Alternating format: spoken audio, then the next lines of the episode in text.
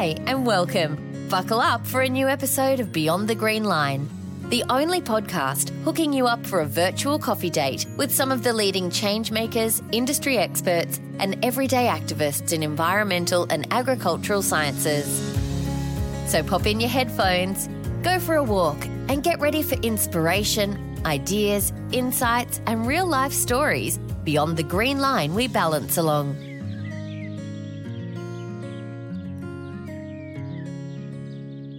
Hi again, team. Welcome back to the next episode of Beyond the Green Line, brought to you by the team at Moss Environmental. I'm Bronwyn Brennan, and joining us today we have Dr. Rebecca Thistlethwaite. Beck and I met during our undergrads at the University of Sydney, and I'm hoping today that Beck will talk us through how a Sydney girl from the beaches ended up working as a plant breeder extraordinaire, the excitements and challenges facing Australian agriculture, and some of her favourite parts of the job. Beck is based in northwest New South Wales in Narrabri, which is about 2 hours west of Tamworth, where the Moss team are based, and Beck works at the University of Sydney Plant Breeding Institute. Hello, Beck. Hello. Thanks for having me. Oh, anytime. Literally anytime. Beck, from memory, you went straight from our honours year to your PhD. How did you find the country move, and how did you find studying straight for so many years? Yeah, it was quite a big shock, actually. I didn't actually go straight from uni to my PhD. I ended up doing some work up in Armidale for a commercial company. So I always knew I wanted to be in research, and I ended up just doing a little bit of managing trials for a commercial company. And it was just a really good way for me to get out and about and see sort of a little bit more of what agriculture had to offer and what the industry could offer me. And then I was lucky enough to have a couple of great opportunities through mentors that I'd met through university, and they were able to give me the opportunity to start the PhD. So yeah, it was a tricky decision to make, because you really have to love what you do when you start a PhD, because it's a long haul and it's not for everyone. And I totally get why people don't always succeed. And I was one of those ones that was definitely not going to. I'd actually started doing the PhD and was going back and forth to Sydney. And if I hadn't have moved to Narrabri, I definitely would have quit my PhD. So yeah, moving to where I was having to do all the research and immersing myself in everything was definitely the way to go. And then, yeah, I just made sure that I tried to get it done as quickly as I could. That was the whole aim for me. I needed to move on, and I had the pressure behind me to be able to just get it done, get it out the way, and then move into a higher role once I'd finished my PhD. So yeah, I was really lucky in the sense that I was able to get that opportunity not long after uni finished. That's awesome. How did you find that country move? I'm a big advocate for people leaving the cities, and I think that the regions that we have in Australia, and particularly in New South Wales, are fantastic. How did you find it? Yeah, actually, it was really hard to begin with. I missed the city a lot, and I missed the convenience. And when I moved to Armidale, like Armidale and Narrabri, very different towns completely, and the really people that are in them are very different too. Yeah, so very much so. Yeah, so Armidale, for instance, has a lot more university students, so I found it a bit hard when I was working to get involved with them. But then when I moved to Narrabri, it's full of young professionals, so I was able to meet a lot of people, and it was funny because when you start to get to know people around town, you sort of don't worry too much about going out for dinner and the actual physicality of going somewhere. You go to people's places and you enjoy it just as much. And I think that was a really big thing for me, because when I lived in the city, you'd never really go to people's places. You'd just go out for dinner, and you'd go out to, you know, wherever. It was always such a big thing. But here in Narrabri, it's more about the people and, you know, that strong interaction with each other rather than big city lights and things like that. Yeah. So yeah, I really enjoy it now. It was a big shock at the start, but yeah, now I've settled in, I really enjoy it. Yeah, we think the regions are fantastic. Oh, it's great. Yeah. Moving on a little bit, most climate models indicate that our agricultural regions are all going to get hotter and drier in the coming years. Can you please tell us a bit more about your work breeding for heat tolerance in our food crops? Yeah, of course. So yeah, heat tolerance is a huge area of research that we need to continue to look into, just because for our future generations, we're going to need to be able to support them both domestically and internationally. And with some of the work that we do, you know, if we're not starting this now, then we're not going to secure things for the future, and having that sustainable way of being able to produce food is absolutely crucial. So what we do here at Plant Breeding Institute is specifically looking at wheat, and we've started to look more into chickpeas and faba beans and other commercial crops, but trying to genetically develop them so that they're more superior when it comes to heat tolerance. And what we've been doing within the research has been it's been a multinational, multi-partnered approach. We've had many years of research now, which has just accumulated into a bigger project, which I'm really grateful to the Grains Research and Development Corporation for funding. And that is going to look more at developing methods that are going to speed up the process to be able to develop these types of plants quicker and be able to make sure that what they provide to the grower is sustainable in the long term. So we want something that isn't going to fall over in the next, 5 or 6 or 10 years or whatever. We want something that's going to be really sustainable.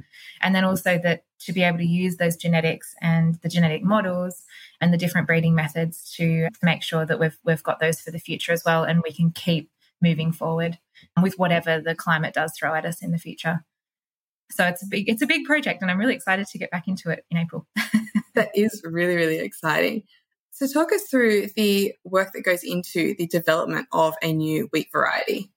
Yeah, sure. It takes normally about 10 years to be able to produce a new line of wheat, and plant breeders and commercial breeding companies are what do the majority of that work at the moment. And the stuff that we do within Sydney Uni is to look at pre-breeding, so just that step before what the breeders would actually take the genetic material and develop a new line into. So we bring material from all over the world and we screen them in really large research trials. So they're mostly, we have a big training population, which we call in Narrabri, and then we have these sort of little baby populations across Australia.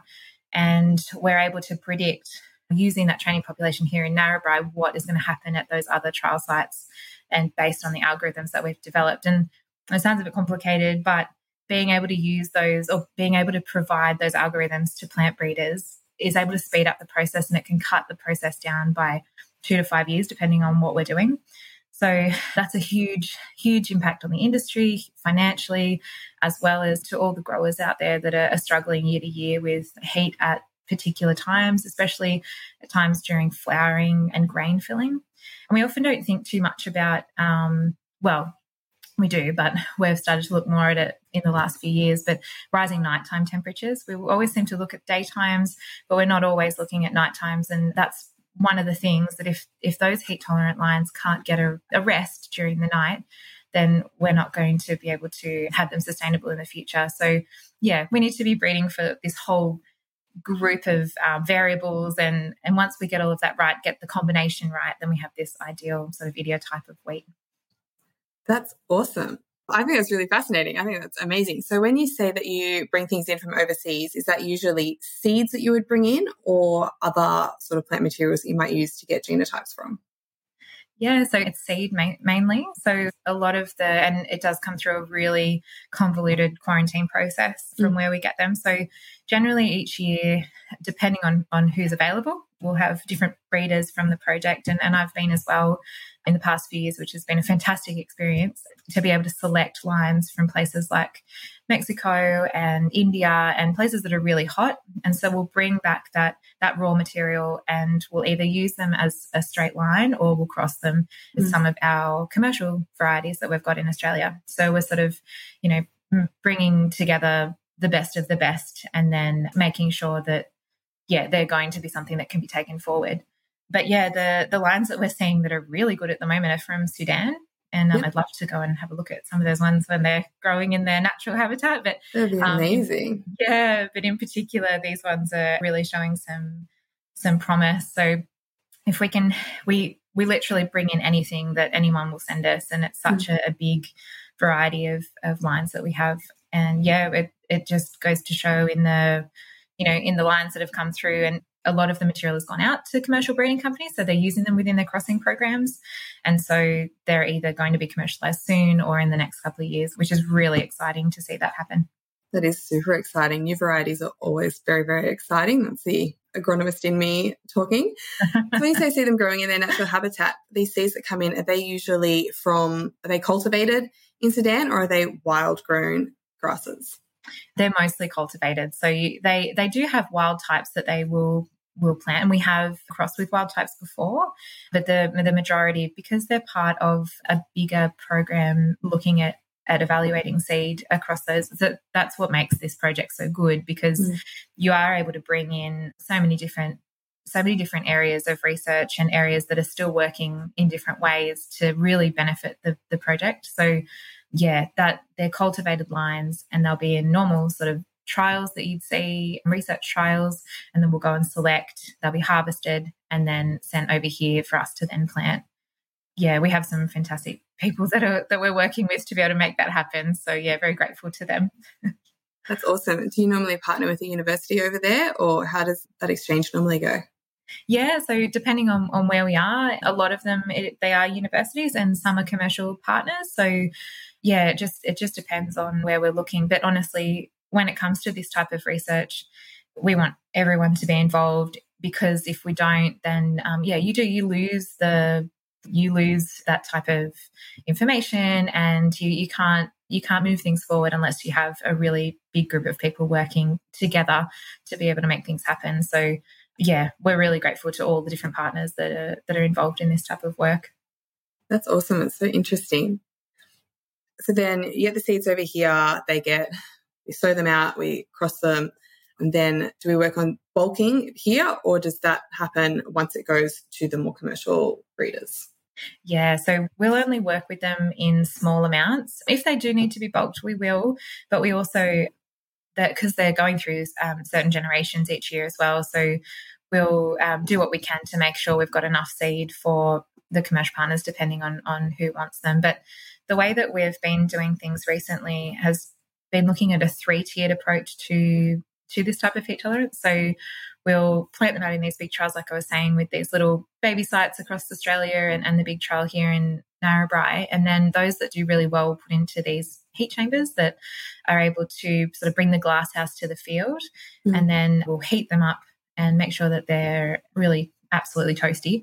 And then once those that do the best out of that will go into the glasshouse. So normally when you look at this type of research across the world, people will go from the glasshouse first to the field, and it's not a great representation of what the germplasm's doing, because we know that glasshouse trials, the way that roots work within soil, root morphology, they really need to be in a field to be able to see. They behave differently. They really do. So if you might miss a huge amount of really superior germplasm by planting them out in the glasshouse first. So yeah, being able to have the field to the glasshouse rather than the glasshouse to the field has really, revolutionized the way that we are looking at heat tolerance in this stuff. I remember looking at some of the heat chambers at an PBI field day years ago now. Look at how they are. They moved around with their little air conditioners strapped on the side. And they've definitely improved in their movability lately, thank goodness, because they're a pain. I can imagine. Yeah, but they serve a purpose, and they're starting to be built in other areas around Australia now, which is great. So, we're always willing to give out all of the information as to how they're built and what you need to build them. So if anyone ever needs to do that, then they're more than welcome. Yeah. It's good. That's good, awesome. I love collaborative breeding stories, rather than, I suppose, private and monetized breeding stories. But that's probably my background in research coming through. Yeah, we've all got to work together. Yes, absolutely. And there's definitely a place in the system for everybody. All parts are important. It really is true. Yeah, everyone brings something to the table, and we need to keep that very open. Very much so. I think it's all very exciting and very fascinating. Beck, thank you so much for giving us your time today and for this chat. It's been a really, really good talk.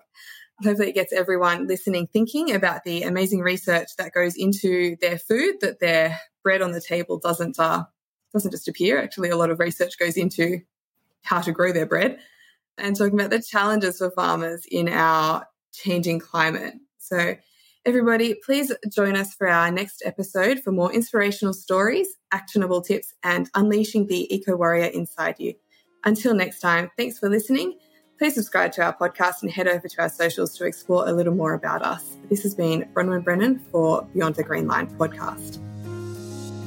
Thanks for listening to this episode of Beyond the Green Line, brought to you by Moss Environmental. Subscribe to our podcast for your weekly invitation to join the conversation. Until next time, keep thinking green.